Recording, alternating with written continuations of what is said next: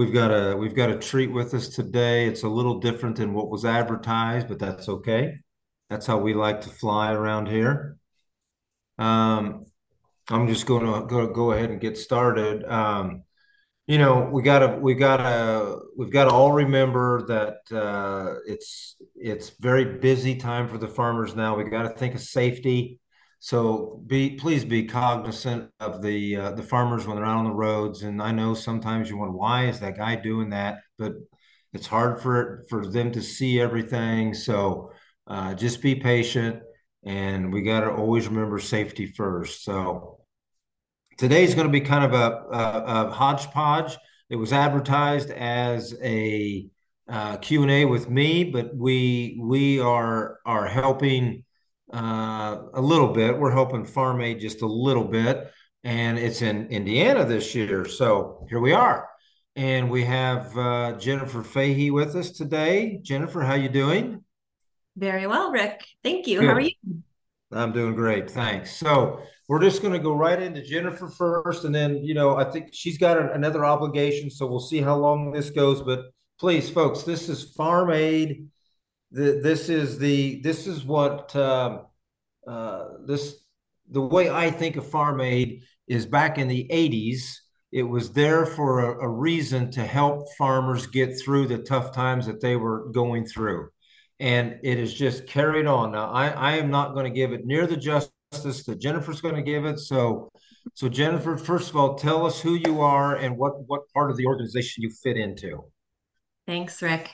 Um, I am Jennifer Fahy. I'm Farm Aid's Communications Director, and I've been with the organization since 2002. So almost just missed the last show in Indiana in 2001.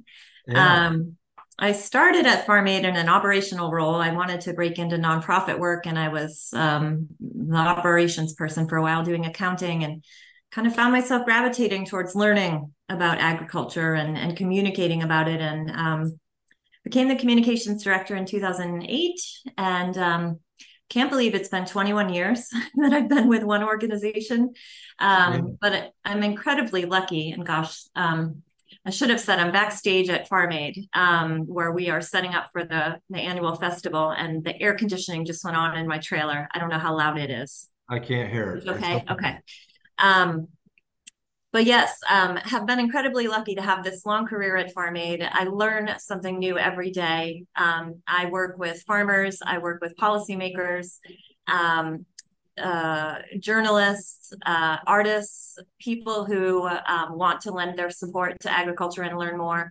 Um, so I have this incredibly um, wonderful job that I love that is constantly changing and introducing me to people like you, Rick, and um, I see Dave Fisher in the crowd here too, and I was out to his farm to meet his son Joseph just a, a month and a half ago. Um, and um, yeah, so that's that's me. Um, do you want me to launch into Farm Aid a little bit? No, or? not yet. I okay. I. I, I broke my rules here. I'm supposed to ask you a question. Oh, right. I, I totally, I totally dropped the ball here. so timeout. Uh, Jennifer, I'm going to ask you the same question I've asked every every person that's ever been on the show. What is on your mind right now?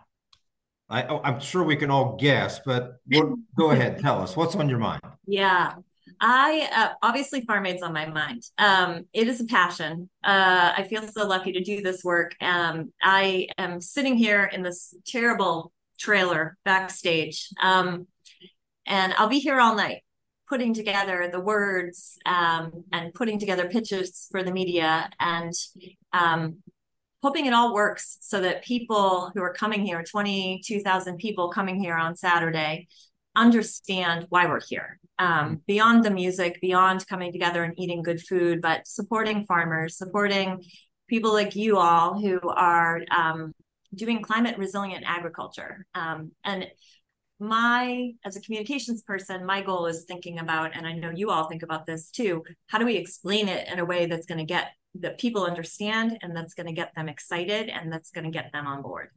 Yeah. um, so that that's where my brain is at. It's also juggling silly things like parking passes and making sure that i get back to this artist and that tour manager and this photographer and all these crazy things. But um but ultimately um, how do we communicate what you all are doing and um, and especially on saturday make farmers feel like rock stars which you all Yeah. are Yeah. So parking passes, huh? Hmm, I haven't heard about parking passes. No, just kidding. Just kidding. Okay, well, that's great. So, so Jennifer, take take us, you know, we don't know anything here, okay? Take us back. Uh, you're gonna, I'm gonna make a guess on when the first Farm Aid was, but I'm not gonna say it. When was the first Farm Aid? 1985 in Uh, champaign illinois so not uh, far from here yeah. and um, it was willie nelson john mellencamp and neil young who um, became aware or who were aware of the problem um, they had farmer friends of course you know john mellencamp wrote the scarecrow album um, around the issues um, happening at the time of the farm crisis of the 1980s. Um, they did not think they were building an organization. Certainly, they didn't think they'd be doing concerts for 38 years. Um, they they openly say we thought we'd do the one, and Congress would wake up, and Washington would pay attention, and they would find solutions, and we we could say, okay, we did that. Um, Yeah. But the challenges have, on the one hand, remained the same or similar. And on the other, there have been new challenges that have come, come down the road.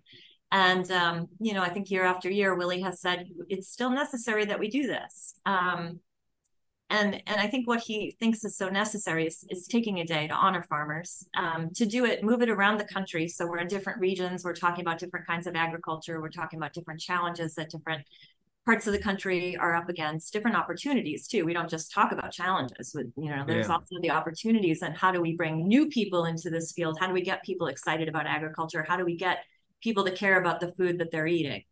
Um, so here we are 38 years later, but it was, it's, it's exactly right. We started in 85 during the height of the farm crisis. And, um, it was it was music and how do we bring focus? And then it was okay we've raised the money. How do we get that money out to the countryside?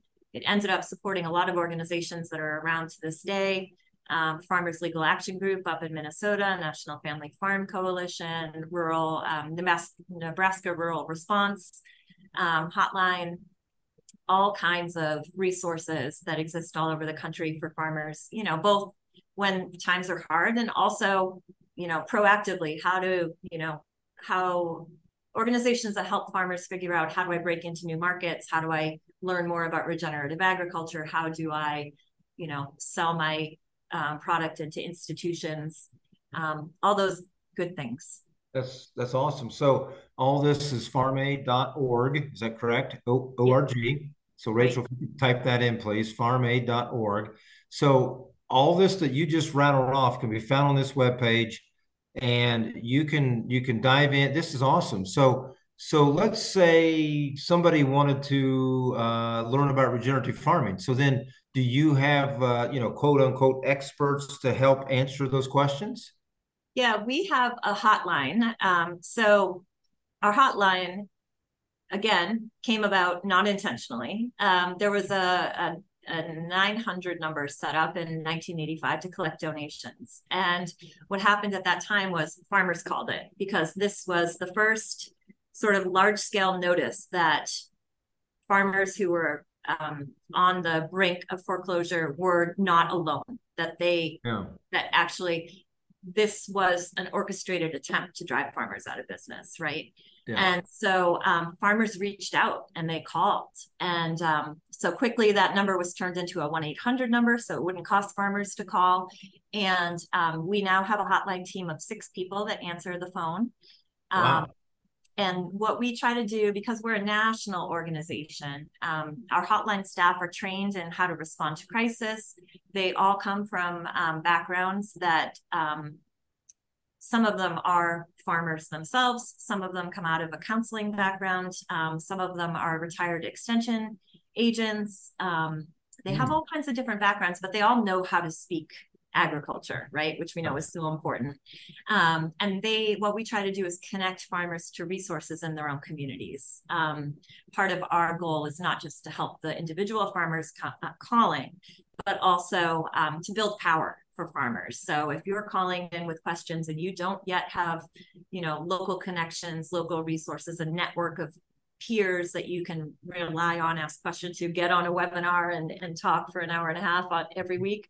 Um, then we connect farmers because we think that is one of the biggest tools. We know farmers learn from farmers. Yeah. Um, and so, um, so exactly right. People people call our hotline. We connect them to a local organization, hopefully in their state.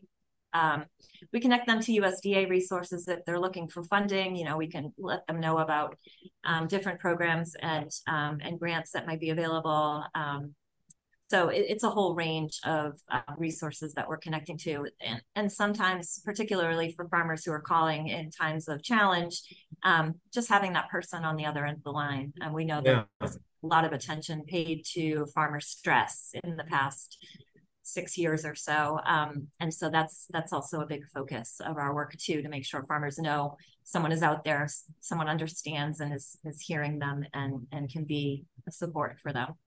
Oh, that's awesome. So I'm, i mean, I'm not going to hold you to an exact number, but I mean, how many how many calls a week or a month or um, how frequent is this? It's it's definitely frequent. Um, we used to have one hotline operator, and they were overwhelmed. It was not. Um, now you've got six. Now we have six. We have been um, lucky to be um, part of a network that is um, supported by the Farm and Ranch Stress Assistance Network through the um, the last Farm Bill. Mm-hmm. Um, so we're hoping to see that program reauthorized in this Farm Bill. Um, that has helped us expand. It has helped us make our resources available to non-English speakers, or specifically currently to Spanish speakers, yeah. and make that more accessible. and it's you know it's it depends on the year. Um, we it definitely ebbs and flows based on what's going on. You know, when the when the loan payments are coming due oh, in January, yeah. we get more calls. Um, when it's harvest time, we get more calls. When Farm Aid is having a festival and we've got this national attention, we get more calls. Um, but we're averaging between a thousand and fifteen hundred farmers calling every year. Wow, that's awesome.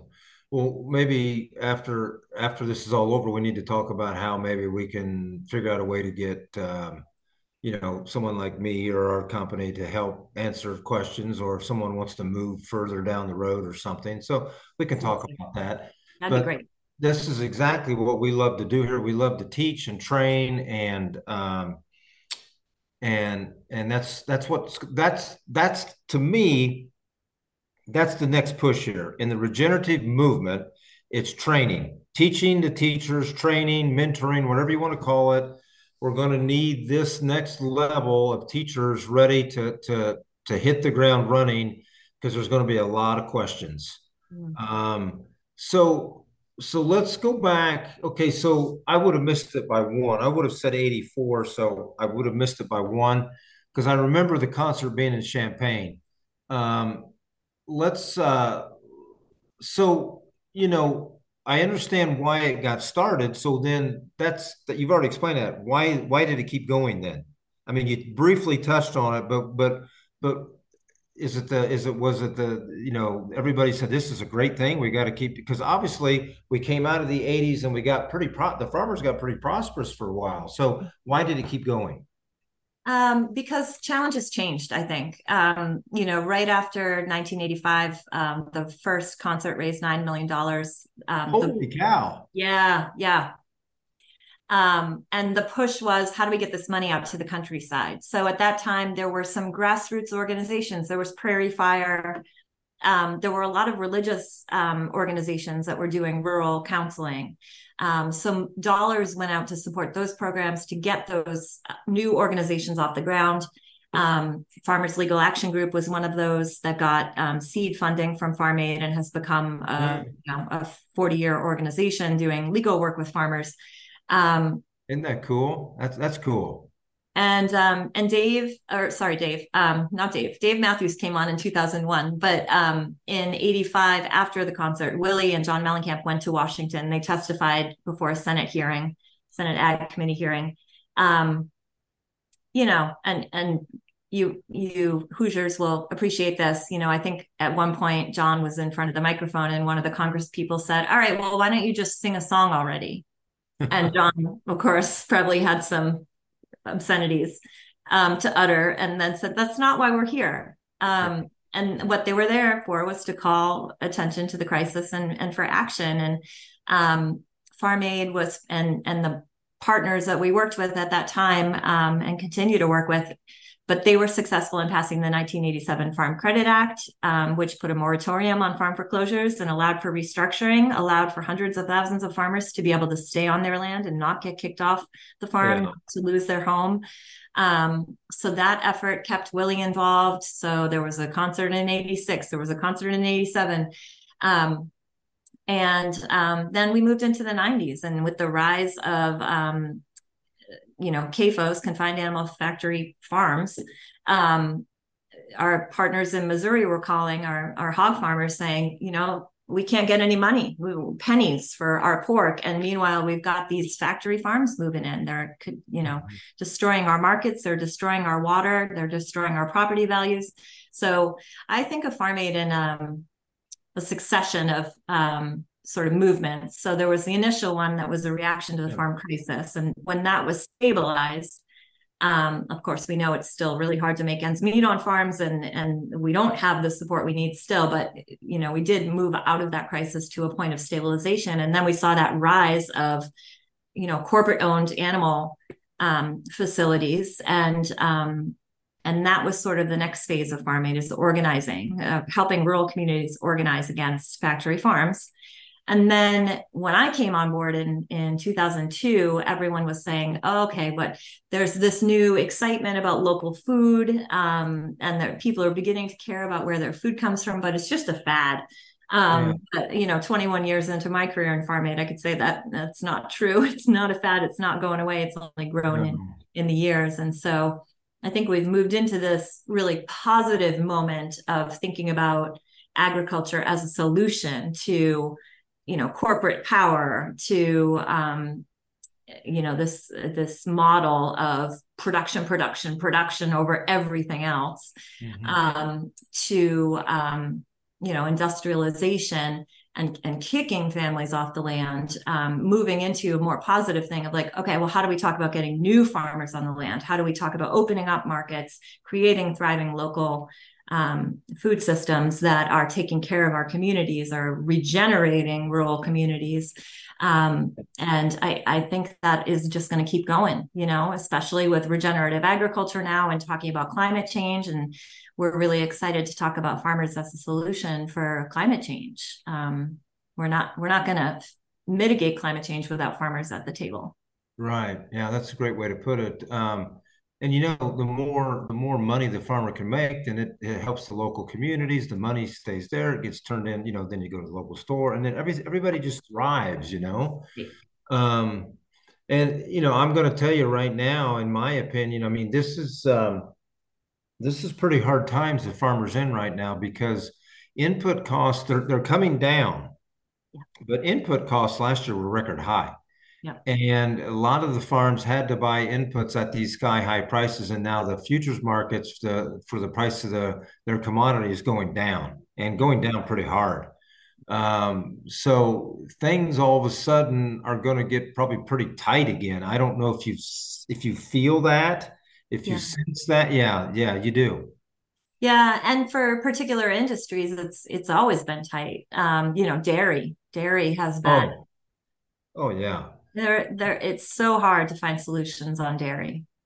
Um, and so you know i spent um, uh, my lunch yesterday with an indiana farmer who um, who had a herd. She had a 50 cow herd and um, sold it off a number of years ago and had reached out to the farm aid hotline and um, we've stayed in touch with her over the years and um, had this funny uh, moment in Nashville. Oddly, we went to um, a celebration for Willie's birthday in Nashville, mm-hmm. and um, the MC on stage happened to know this farmer, and he knew that she was coming simply to be able to yell from her seat in the nosebleeds bleeds as she put it just to yell thank you willie nelson and um, and he called her out, and uh, we were able to find her seat location and go up and meet her. And um, oh, how cool! You know, she's figuring out. She's managed to keep the farm. That you know, the herd's gone. She's managed to keep the farm, and they're figuring out what can we do now. She's starting to grow mushrooms. Um, wow. So um, I don't know. I mean, those are the stories that are just Oh yeah. um, the ones we want to highlight, and the people who are so um, challenged, like dairy. You know, it seems like there's no answer there, and yet you have people who um, who were heartbroken at selling off the herd and and still want to remain on that land, steward that land, and figure out how do I how do I continue to do that? What's the next step for me? Um, so yeah, No, but it's a great organization. It's a great organization. I didn't realize how many, any, many, you know, directions you guys were moving here. This is, this is great stuff. So, um, I get it though. Uh, you're right. You know, the, you come out of the 80s and and the farmers were probably starting to pick themselves up, but then here comes another, you know, another crisis or or somebody's getting blindsided by something coming in from over here. I get it. Uh, there's always a need for for help, and that's what you guys are here to do is help. So uh, yeah. it's this is awesome. And it's really, uh, you know, we are blessed by having Willie Nelson and Neil Young, John Mellencamp, Dave Matthews, Margo Price now, um, these incredible artists that have remained committed. Um, but it's it's truly the grassroots organizations in the states all over the country. Like, No. you know, you just pop popped into my head when you were saying, you know, they're always challenged. What's going on right now with carbon pipelines? Um, you know, with wind and solar installations and the the pressure. We have a lot of partners in the western states um, that have been working on issues like around uranium mining, and you know, it's always Hmm. it, you know that balance of that um, the value of our land, you know, and whether it's all about just extracting that value and who cares about the land and um, and what farmers are doing, which is no, we we need the land, we need to, to sustain it Yeah. so it can sustain us, and we need to be really thinking about what it is we're pulling out of the ground, what we're putting in it, and um, you know that comes from grassroots. It comes from rural Yeah. people who are right there doing that work on the ground. You know, I think a lot of um, a lot of attention gets paid to this idea that there's like environmentalists out there um, trying to harm people um, by shutting things down and calling for regulation. But you know, so many times what what we're experiencing on the Farm Aid hotline is it's people, farmers, rural um, residents who are calling in to say, you know, our community is being exploited. And and what can we do? How do we organize? Um, how do we organize for safe clean water how do we organize for good food how do we make sure that um, our community has control over the kind of agriculture and the kind of industry that we have here and that we can make sure we're taking care of our air and soil and water Yeah, that's that's amazing. It's uh, you're you're parallel to many many uh, organizations that that we're in contact with. Very similar, Hmm. similar principles, similar visions. So it's very refreshing. Um, so I got to ask you, how do you decide where the concert's going to be? I mean, is there a pattern to where? How, when was the last time it was in Indiana? Back in oh oh one? 2001 yes yeah So yeah is it a pattern, or somebody just get does Willie just get his dart out and throw it at the at an atlas? And okay, we're going to be in in in Birmingham next year or whatever. well there's a bit of a science and a bit of a randomness Okay, to it. Um, we uh, have always played outdoors. We don't want to play indoors. We want to be outside where farmers work. Um, we started in the Midwest. Um, we have gone to places like New York City. Hmm. Um, and we did New York City in 2002, and everyone said, This is crazy. Why are you in New York City? And Willie, ever the communications genius, he said, There's more people here than any other city, and they all eat. yeah, Um, and you know, that was the early 2000s when people were starting to pay more attention where their food comes from, the rise of farmers markets and urban agriculture, and that went hand in hand. Um, but yeah, it depends on, you know, where the board, we call them our board artists, Willie and John, Neil, Dave, and Margo, where they're touring, you know, where we can fit into their schedule. yeah, yeah. Willie always says we go where we're wanted. So we have been recruited by particular um, places. The venue has to work for us. It has to be outdoors. We have to make sure that we're going to have a concert that's going to result in us earning money to continue to do the work that we do and to fund the organizations we fund. Um, and we move it around so we can highlight in different areas. But um, yeah, it was a long time since we were last in Indiana, and um, and it's it's really great to come back. Yeah, it, it is. It's nice to have you folks back. Um, and I mean, you're sold out, right? We are. Yeah. Yeah. So that, that's awesome. So, so Mhm. now tell us about the how how you can, you know, sold out. So we can't go do that. So how else can we see this? Um, the whole event will be live streamed at farmaid.org. Um, we kick off the day at 11 a.m., but there'll be a slight delay. So at 11:30, you can tune into our website and watch the first part of the day, which is a press event. Um, and um, we I, spent a week with a film crew in August going out to meet with Indiana farmers and filming them on their farms. Um, so we'll be highlighting some of those farms on the press event stage. We'll have those farmers with us. Um, Joseph Fisher will be up on stage with Willie Nelson and Neil Young, and um, we just have a conversation about what's going on and and um, you know what farmers need. It's it's shining a spotlight on what you all are doing, and also saying how can we be of service? Um, how can we support what you're doing? What do you need right now? Um, so that will start the day, and then we have uh, 11 hours of music. so that's on the main stage, but we also um, source all of the food. So everything that will be served here in the front of house and in the back of house comes from um, family farmers.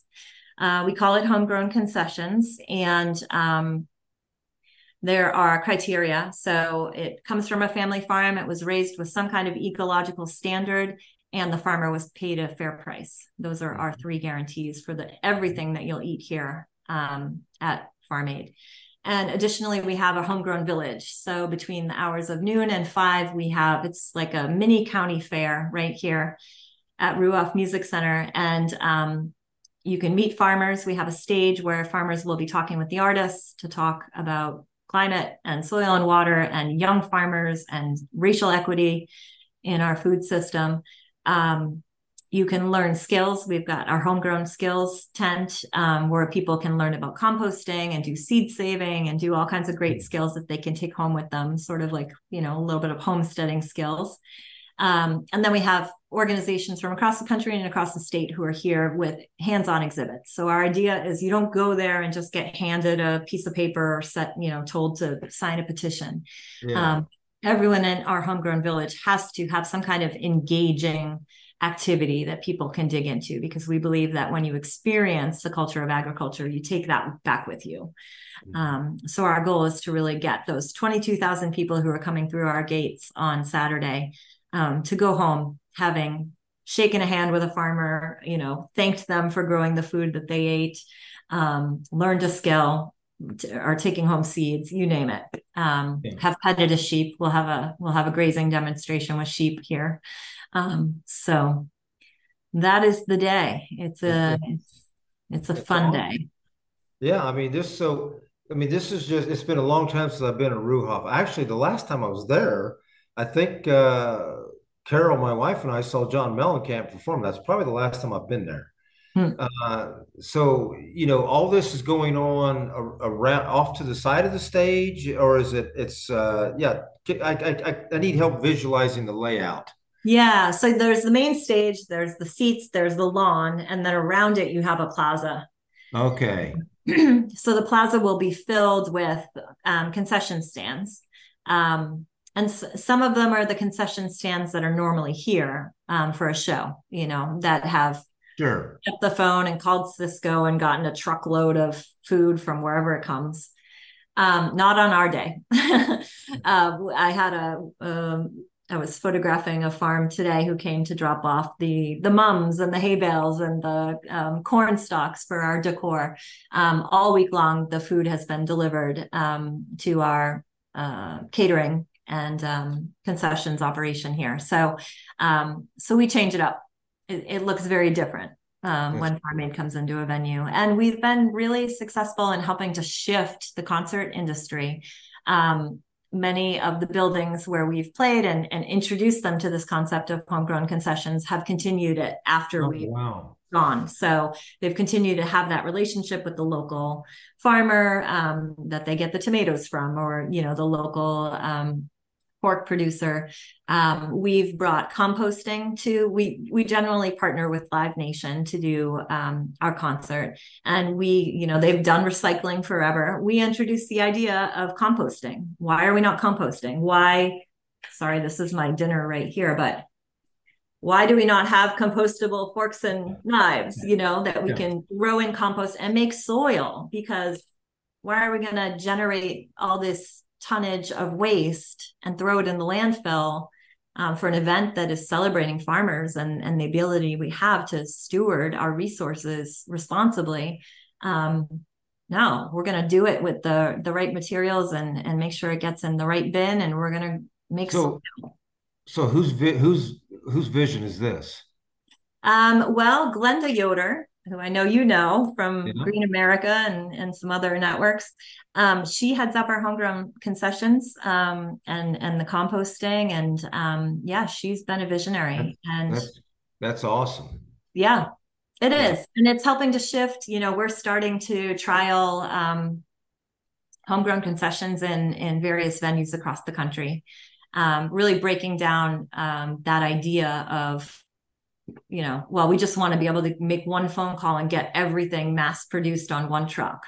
You yeah. know, like, no, let's give these people an experience. Yeah. Let's introduce them to good food. Why should we expect to have a subpar hot dog when we go out and and want to enjoy a good show, you know? So um yeah, so that's our goal. We're trying to shift the ways we do things.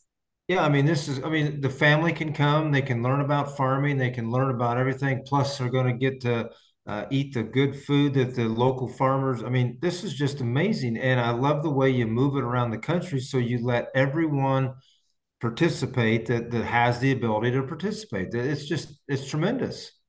Yeah. Yeah. It's very special. Um, yeah. And it's, I mean, ugh, not to get mushy, but, um, there there are moments that I um, I feel so lucky in my job to go out and visit the farmers and get to know people, um, and then to see them on show day. You know, some of them have said, "I feel like I'm the rock star." You know, like the, I can't believe the generosity. You know, they'll be in a crowd and people will just be saying, "Hey, you're a farmer. Hey, can I meet you?" You know, like let me ask you a question and um, you you all don't get enough of that. No. No? And and i've always said you know if you know if you got a product and you want to market some product then put a farmer's picture on the on the on the package and then let that consumer they're like they they like become friends. Even though they don't know each other but they become like friends. Well i'm gonna i'm gonna buy farmer farmer bob's you know whatever. And that you're doing the same thing except in person. So I, I it's just this is the way it's supposed to be done. So kudos to you and your organization. Uh, this is very refreshing, and and I just love the fact that that you've got these. You've changed the venue sites now for for like when when. Um, uh, Morgan Wallen comes to town, you know, or who, whoever. I, I, don't know why he popped into my head, but uh, but that's good because then those folks can enjoy the good food that that the farm that you you're trailblazing that that's great.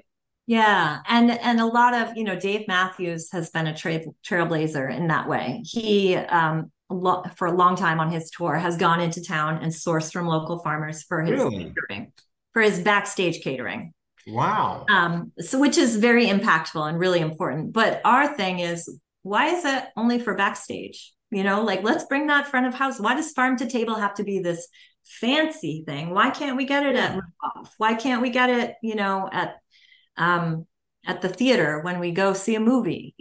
You know let's let's challenge the assumptions um, yeah. about what we can do here. And um, make sure that everything, at least that Farm Aid is doing, is benefiting the community where we're holding our event and the farmers that we're that we're showcasing and um, and getting to know by moving it around the country the way we do. Right. Well, folks out out there tonight, if you've got a question, now's now's the time. And raise your hand. Rachel's going to unmute you, and you can ask. I mean, Jennifer's got Farm Aid like the back of her hand here, so. Um, we're learning. I'm learning so much more than than I thought Farm Aid was about, and shame on me for not not knowing more about this. But um, Jennifer, this is this is incredible. So let me okay. So do you have? I mean, obviously, there's people that want to come and see the show. Do you also have artists that say, "Hey, can I get on that venue? Can I?" Oh yeah, yeah. yeah. I, I got to think it's like a feeding frenzy almost. Yeah, it is. Um, so, and that just reminded me of a point I wanted to make earlier when you were talking um, about how we bring people in and can help them understand yeah. more. Um, some people come just for the music. Um, and it's a little bit sneaky, right? That we have this opportunity. We say, great, come on in, come see a great show. And then they have that moment. They have that hot dog that came from a local Indiana farm. They have that moment with a farmer. They yeah. learn some fact and they go home and they've been transformed in some way right? So so we have that. We also have the farmers i mean the artists. Um you know willie nelson john mellencamp neil young they they started this because they cared about farmers and they were concerned about what was happening. Um they they say you know we just picked up the phone. We called the first concert had 78 artists on the bill. It was insane. Whoa. yeah um, and so they called everyone they knew. And um, a lot of those people have been loyal. They've come back year after year. Bonnie Raitt is one of those. Um, With Tom Petty, right? Tom Petty. Oh, yes. Yeah. Um, yeah. One of my favorites. Yeah. Um, Margo Price, um, she is uh, more of an up and coming artist. She um, she broke onto the music scene with an album called Midwestern Farmer's Daughter, and mm. um, the the title track was about her grandparents losing their farm in the farm crisis in 1984 ah, okay. um, and so she she you know came year after year and we invited her to her to join the board because this is so close to her heart um, chris stapleton is one of those um, sturgill simpson um, jamie johnson um, uh, Stapleton was last year, right? He, he that guy's yeah. awesome. He is. He is. And he, you know, Kentucky, rural community, knows farmers. He just, it's like salt of the earth people. I mean, just yeah, wholesome people. Yeah. And they come, you know, I should mention the artists all come on their own dime. We don't pay them a fee for their performance. We don't pay their expenses. Um, they come because uh, many of them, you know, are friends with Willie, and who doesn't? No one ever wants to say no to Willie. Um, but many, many, many of them also come because this is really important to them. Yeah. Um, and they want to support farmers. So, yeah, that's great. Uh, Dave Fisher responded driving a tractor tonight, but thanks for having Fisher Farms involved. Yeah. Uh, Jennifer, you can answer that, but yeah, Dave, there, I'm sure that you're, it's a proud moment and, uh, and you've got good, good, good products there to supply. So yeah, I had a great time with uh, Joseph down in Fisher Farms. Um, we toured the the uh, meat packing facility. We went over to the farm. We um, made poor Joseph do the call to the cattle about ten times on camera. He's yeah. got a great call. Oh, um, bring him in to move to move them or yeah, something? to move them. Yeah. And the poor the poor the poor cattle thought we were moving them to some fresh grass. They were a little disappointed in us after a while, but um, yeah. had a wonderful visit. Missed Dave, unfortunately. It was a week that he wasn't around, but um really enjoyed our visit and um and I've enjoyed the beef. yeah. Well, and you, you, you, missed our farm because I was Carol and I were not around either, so we didn't yeah. get to participate either. So, but you were um, you spoke on one of our farm tours that we hosted today. Yes, I, I was there today. Yep, and then I think I'm going to do something Saturday. I'm not sure, but uh, yes, you're going to be on the farmyard stage. Yeah, so that'd be awesome. It'll be great. Um, I, I did not bring my glasses tonight. Brad Jar, I, I, can't believe I got to wear glasses now. I'm getting to that age. I've heard of, I've heard of Farm Aid for years and never realized it was impactful to the farm community. Thanks for this information. Yeah. See that that's like me. I mean, shame on me for not doing my due diligence and and researching. But uh, you know, tell us more. Tell, what what else don't we know? Well, you know, I don't I don't think it's shame. Um, I think I know I wasn't around in the 80s when Farm Aid started, but I know there was a, a feeling of, well, okay, what are these artists going to do about this? You know, and I think that's, yeah. that's a, a healthy dose of skepticism. Um, and so, you know, that's real. Um, I think it it takes um, getting to know the organization a little bit, um, having the personal connection. Um, you know, I've been with the organization for 21 years, as I mentioned. My two bosses, Glenda Yoder and Carolyn Mugar. Um, Carolyn's been there since the beginning. She was um, chosen by Willie, and mm-hmm. Willie said, "Will you help me distribute this money?" Um, she was a union organizer at the time. She had, she'd been traveling all over the country. She knew what was going on. She had good connections to be able to figure out what's going on in the ground that we want to put our, put Farm Aid's money towards. Um, and she, you know, she didn't know she was signing up for a career doing this work. Um, and um, the passion and um, care that people have um, in this organization is is really um, authentic and and true. Yeah. And I think I think it does take yeah. getting up close and personal to really understand the impact of Farm Aid. Um, and you know, it really it it's the artists and people know us for the artists. Um, but really it's the grassroots. I mean, I could rattle off a bunch of people who are here right now who have traveled from across the country to be here. They come every year. Um, I I met um, some the folks from Missouri that I mentioned who called in the 90s and said, "Hey, we're we're seeing a lot of we got premium standard farms down here now, and the price of our pork is two cents." Yeah. Um, and and they come every year. They drive the. They had a truck that pulled in today. Um, you'll be able to get their pork here. Uh, they do brats and they do an incredible pork pork uh, chop sandwich, and um, you know, there's just a real community and it's farmers, farmer to farmer, like you know, Rick, you know, these, these connections you're making.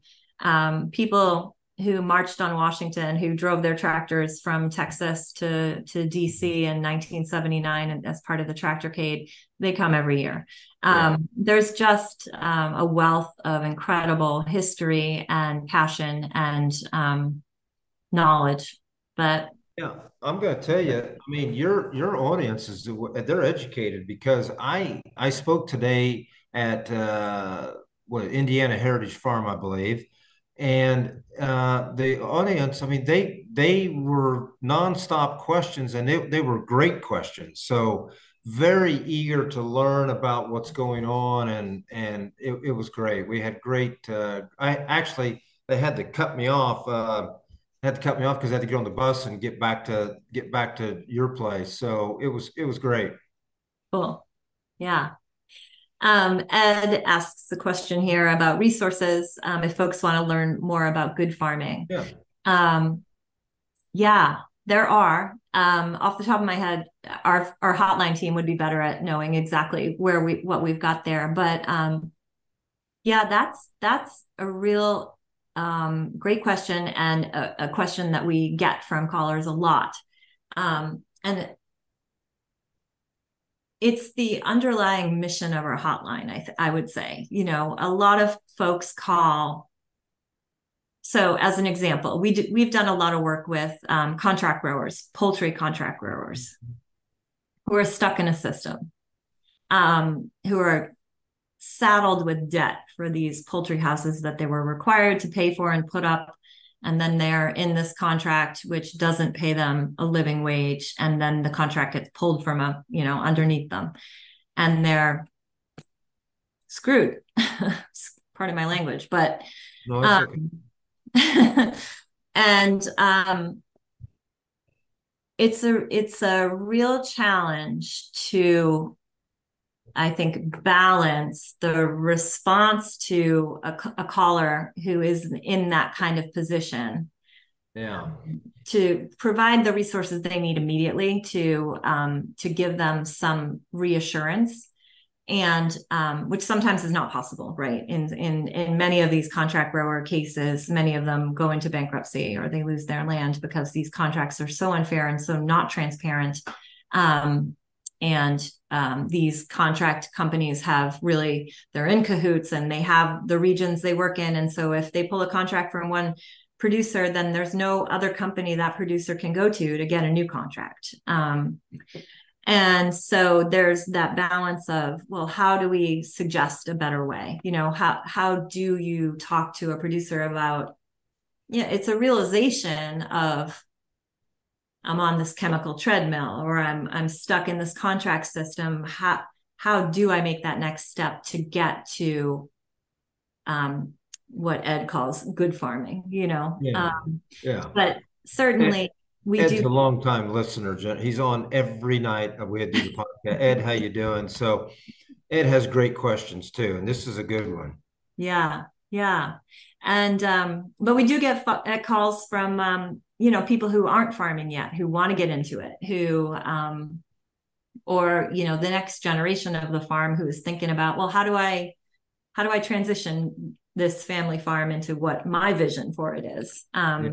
So we do have those resources, and um, I can oh, only imagine the phone calls. I mean, it's got to be from anything to everything, you know.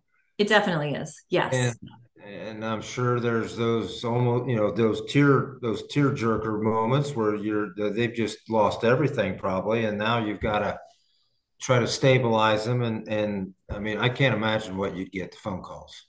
Yeah, some of them are very difficult. Um, and sometimes, you know, the the case is too far past a point of yeah. um, being able to salvage yeah. something. Um, but our our goal is to really and and with the additional resources through the Farm and Ranch Stress Assistance Network, we are working on being more proactive, getting the word out. Call us. Um, we're here. You don't have to be in crisis. You know, um, call call early reach out early and i think in general the agricultural community has really shifted to that too you know i think in the 80s um, during the farm crisis a lot of the the old timers for lack of a better word the advocates who really learned the federal code helped you know keep their farm helped other farmers keep their farm by by showing them what they knew about how to fight for the for the land um, and the farm, um, the um, those advocates are still out there and they're still doing that work. And it's it's um, it's just by having conversations and, and reaching out. And i think the agricultural community has gotten better about doing that reaching out you know and and doing yeah. the understanding of this isn't just me. In the 80s that line was um, the line the bank managers used was well they're just a bad manager you know? And there was this real culture of putting it on the farmers like well you're just you're just not good at this. We're going to take the farm. Um, and farmers when they were able to talk to each other and learn hey we can't all be bad managers right like this right. is this is there's a great book um, actually, I just wrote a book review on the Farm Aid website about it. It's called The Farmer's Lawyer. Um, and it's about a North Dakota um, woman who led a class action suit to um, fight back against the farm foreclosures in the 1980s that were orchestrated by the Reagan administration. And um, and she talks about this. You know, all these farmers just thought, well, this is just me, and I've done a bad job, and um, when farmers came together they realized that's that's not the case. And so you know i think there's been it's the same thing around farm stress. There was this idea that like well we don't talk about that. And um, we you know farmers are stoic and they care about their crops and their animals first before yeah. they care about their own health. And there's been a real culture change around that. And a recognition of um, you know farm stress is real and there are resources and and we can reach out and talk to each other and share our experiences um, on our on our farmyard stage in the homegrown village. In 2019 we had um, brenda Statz um, her husband leon took his life. He was a dairy farmer and he took his life and she brought her whole family to farm aid and, and talked about the experience um, and they created um, a peer group for farmers in in wisconsin to make sure that didn't happen again. Um, yeah. so there are those calls and there are those mm. um, challenges but um, i think the culture is shifting and there's there's a lot of good things happening. Yeah totally i totally agree. And again this has been such a great conversation. I'm i'm glad we're having this. Um, brad has got an excellent question for you there uh, anyway we can get some healthy food back into our schools yeah great question um, many years ago. It's funny how the artists are are deeply involved in these things. Neil Young contacted us, called us. He he calls frequently as a member of our board. Um, and his daughter was at Kenyon College in Ohio, and he said, you know, she's she's eating bad food, and this is ridiculous. She wants to change the cafeteria, um, and and she did. You know, and there's been incredible work done in college on college campuses to um, to get edible and local and regenerative yeah. and sustainable um, good food in in school systems. I think we still have a long way to go but i think we are seeing a lot of progress there. Um, there's a lot of uh, you know i think in the in the federal government it goes back and forth a, a bit about whether we're making progress or whether we're not um, on on increasing the quality of school lunches. But I know at the state level, you know, since COVID, a lot of states have really invested in um, their public school systems, both in increasing the amount of um, free school lunches and breakfasts and after school food now because we know a lot of kids don't have food when they go home um, but also you know it, doing that local you know how do we how do we get local farmers to to get into this system and benefit from it and, and bring good food to the kids. Yeah i you know there's a there's a movie coming out that that is a sequel to kiss the ground that's called common ground and it, it addresses some of this what we're talking about right now. But you know there's a lot of yards that are heavily uh, watered and fertilized that we could be growing vegetables in, you know? And those vegetables, I mean, I'm just thinking, first thing that comes into my head, I'm, I'm a Purdue grad, and I'm thinking about, you know, Purdue, you got all those spaces that you could be growing something that could be feeding into those uh, the dorms and and the food supply that the dorm is feeding those freshman kids that are coming in. I don't know. Yeah. I, I know that's I know what we're saying sounds really easy and it's not. I know it's very difficult, but it can be done. It, it can. The right people behind it, it can be done. Absolutely. Yeah.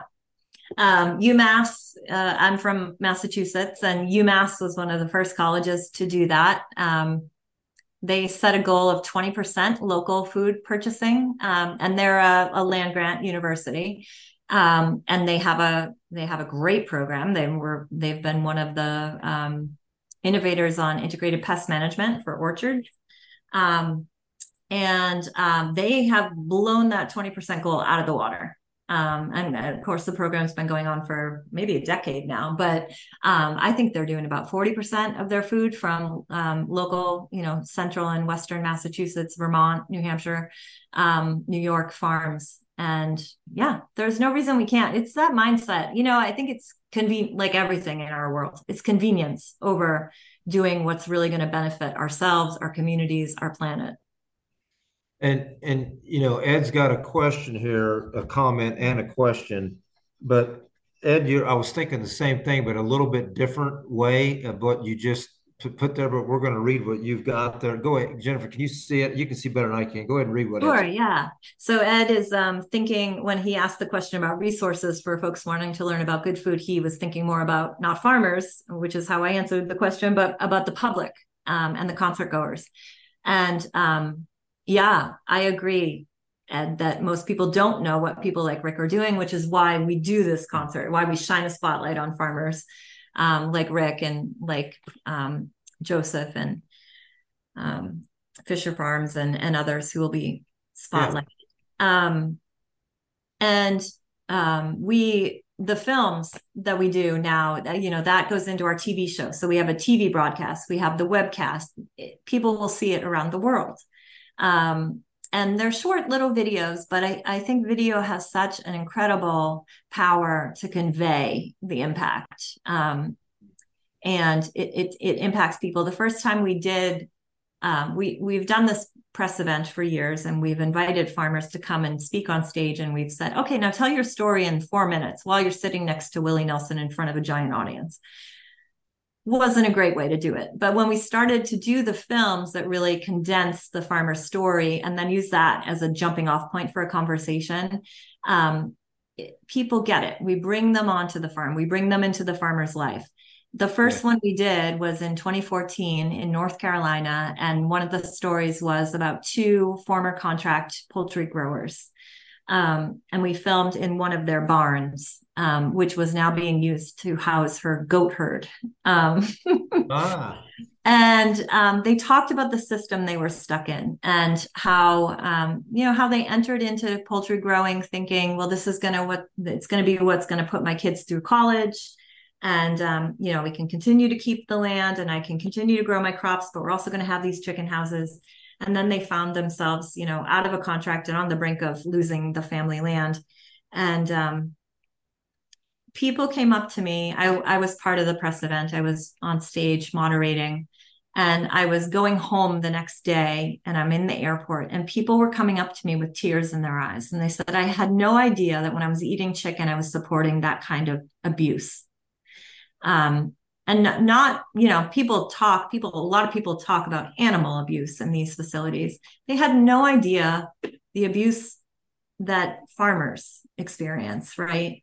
Yeah. And um, it was it, it was incredible. They, you know, people came up to me in the airport and they said, "I'm I'm not going to eat chicken like I do anymore. I'm going to figure out a local farm. I'm going to change the way I do this and make sure that I'm not supporting that system." Um, so that is our goal. Yep. And um, oh, now I'm seeing Ed has permaculture garden. Yes. Oh, oh.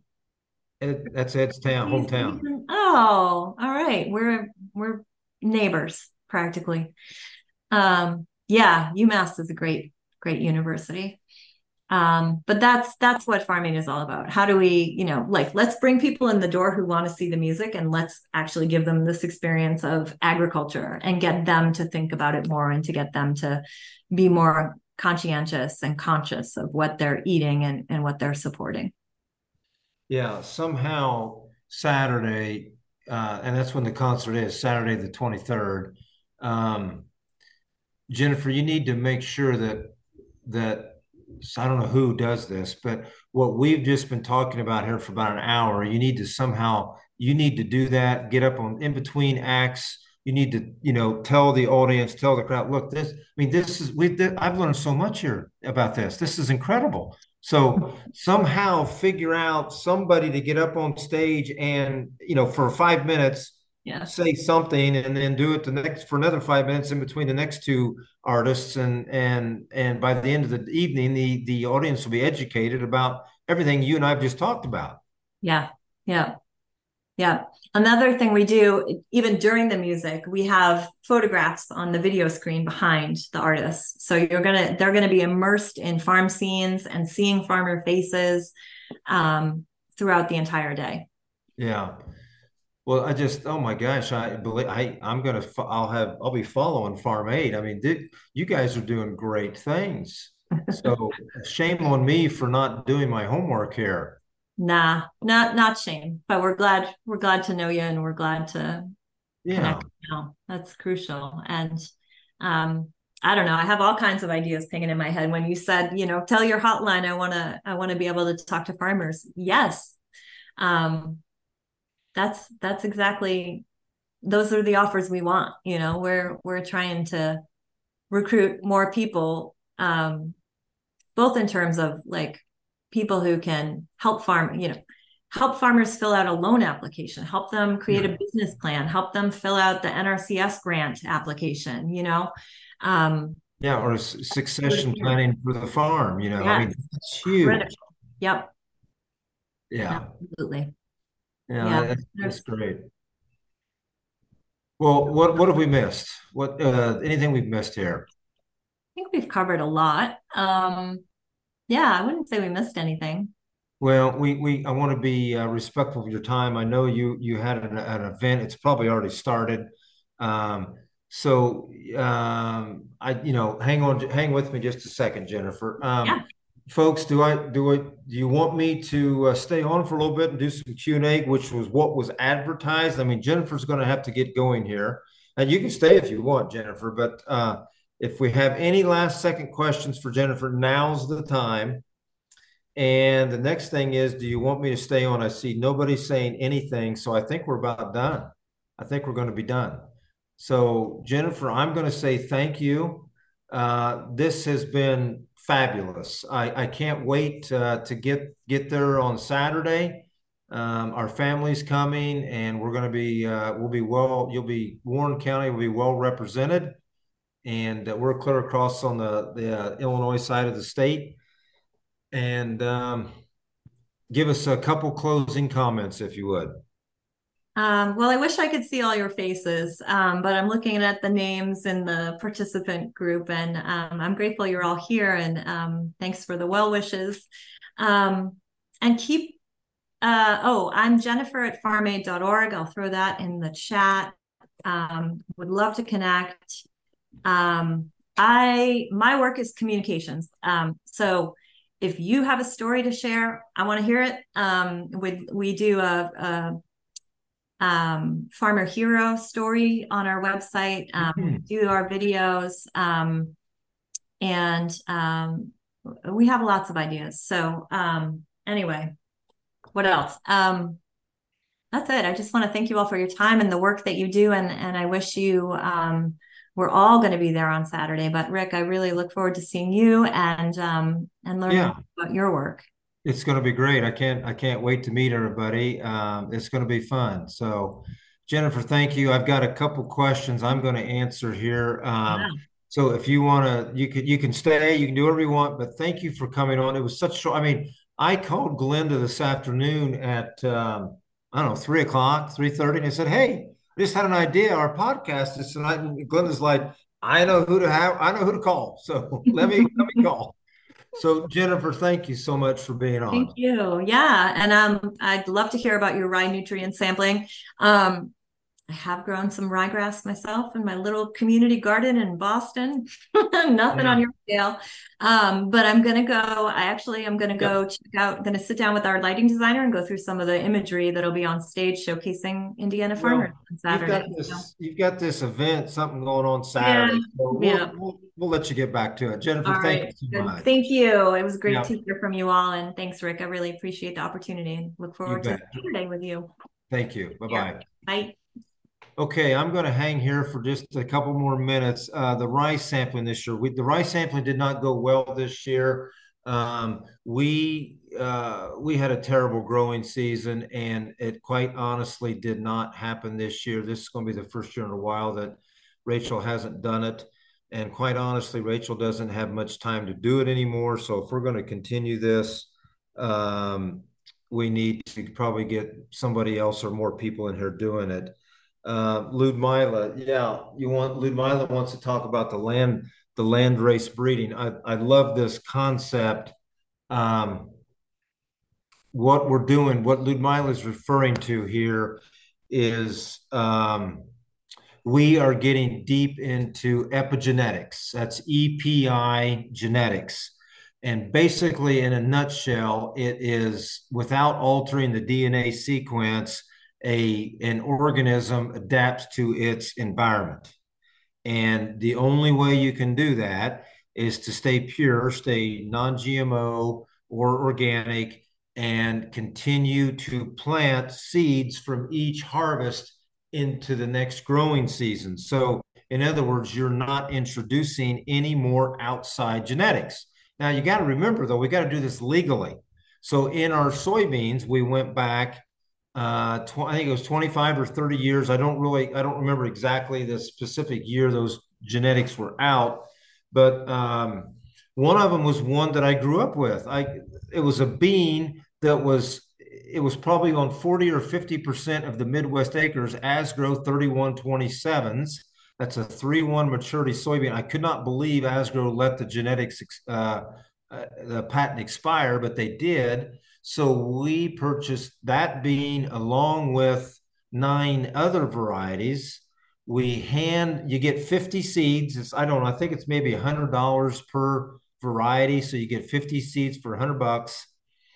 And, you know, a thousand dollar investment to hand plant and then you then you see how they grow you see what they look like and then you hand harvest then you got to do it by hand the second time. And then by the third time, you've got enough seed uh, pounds or bushels that you can now mechanically do this. And what we did this year, Ludmila, you're going to like this one. Now, I don't know how it's going to work because we had a terrible, terrible growing season. But Ludmila, this is what we did this year. We took every soybean that they had to offer in a a three maturity, so a three O to a three nine, and we mixed every one of them together, and then we went out and planted that. So we I didn't even we didn't even start like we did last time. Last time we kept each one separate all the way up until harvest, and then I harvested them all together and created a landrace. We created the landrace right off the bat. We just dumped it all together and went out and drilled. Now I don't know. I I, I was in the beans uh, two or three days ago. The weeds have gotten pretty bad.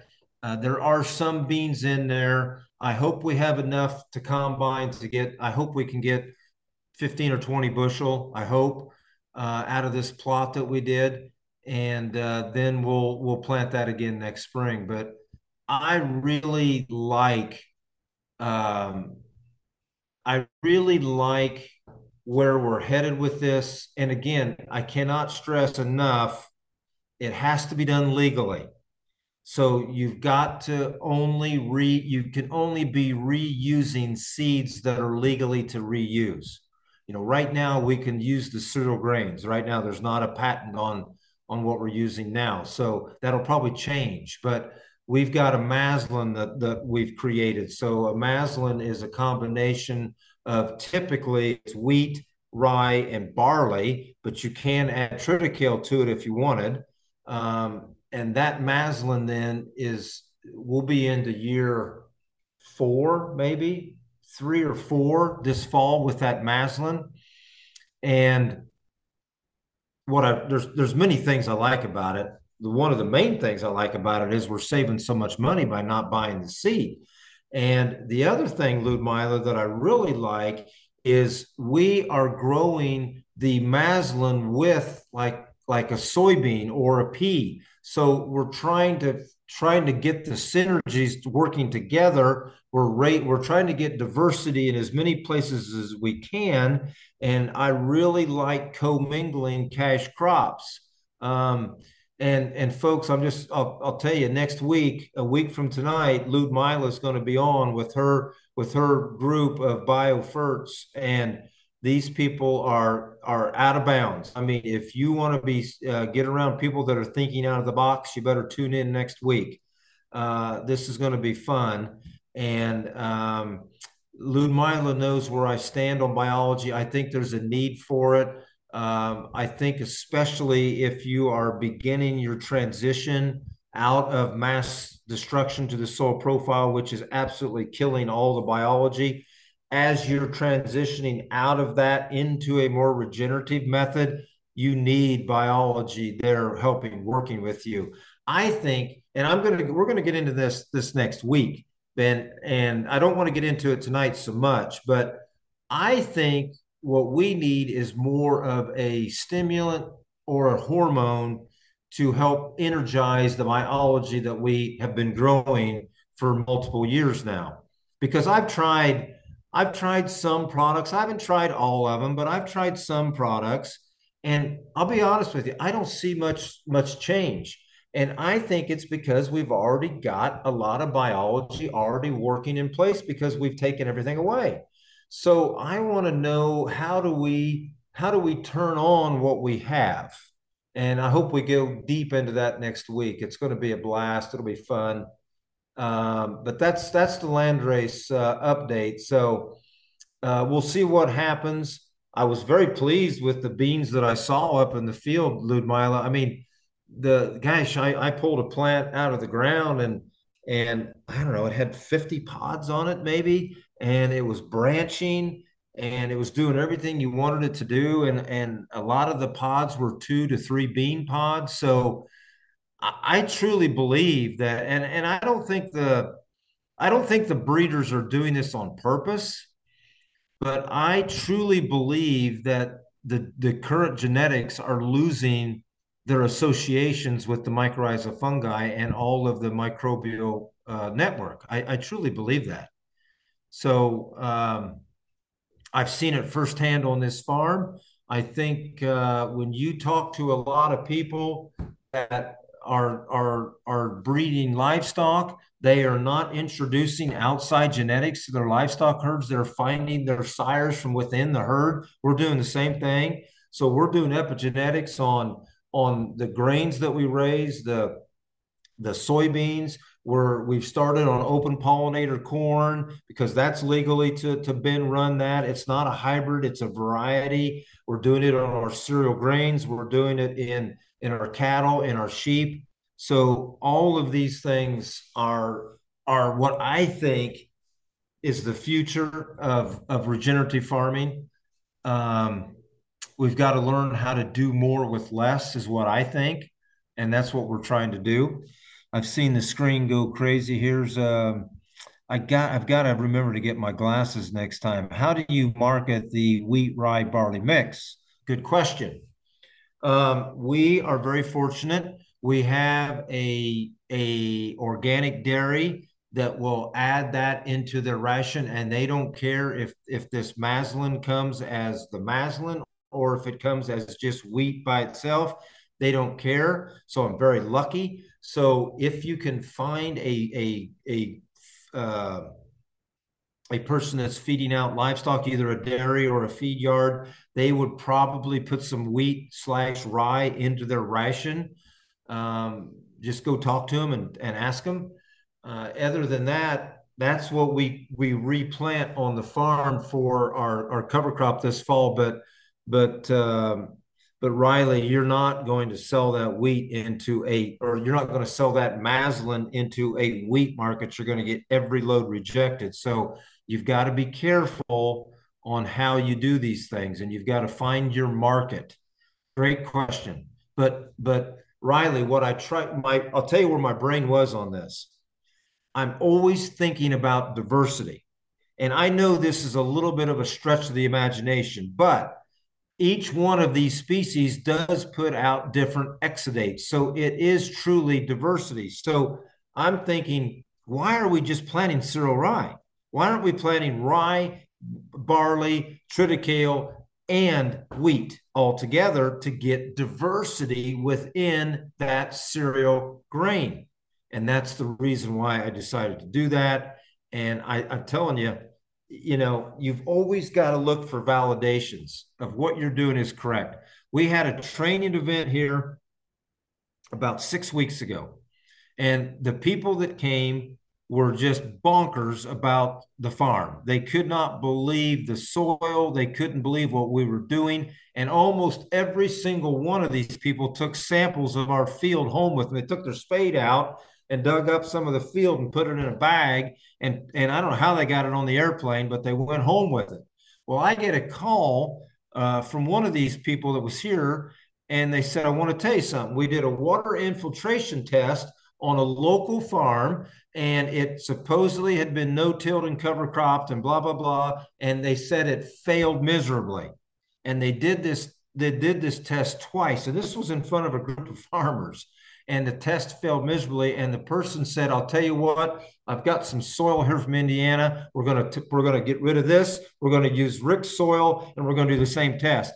And boom, the water went right through it. And I think they put 20 or 25 inches of rainwater, and it went right through and never never had any water standing. Those are the types of stories that I smile inside from ear to ear because that just tells me that what we're doing is right. So that's I love those stories. I love those kind of stories. Um, looking forward to next week. Yep, it's going to be great.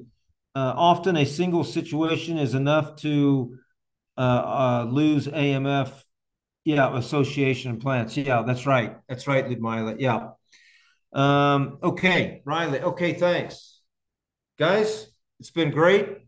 Uh, this was kind of a hodgepodge mix up here today, but that's fine. That's how we like to roll. You don't want to have anything set in concrete. That's that's too boring. You want you got to have you got to have change in your life. So everyone, thank you so much. I'm looking forward to next week. I don't know where I'll be. I might be in a, a combine. I might be in a tractor. I might be here. I don't know. Doesn't matter. We're going to have a great lineup. Rachel's going to start advertising probably Monday for this event. So um, it's going to be great. Ludmila's got something else here. Same with an animal feed mix of of short season uh, millet, flax, buckwheat, and drilled in the oats. Also, yeah, exactly. You've got to have as much diversity as you possibly can, and um, it's going to be great. So, everyone, thank you so much. Uh, be safe, and we will see you next week. Thank you very much. Bye bye.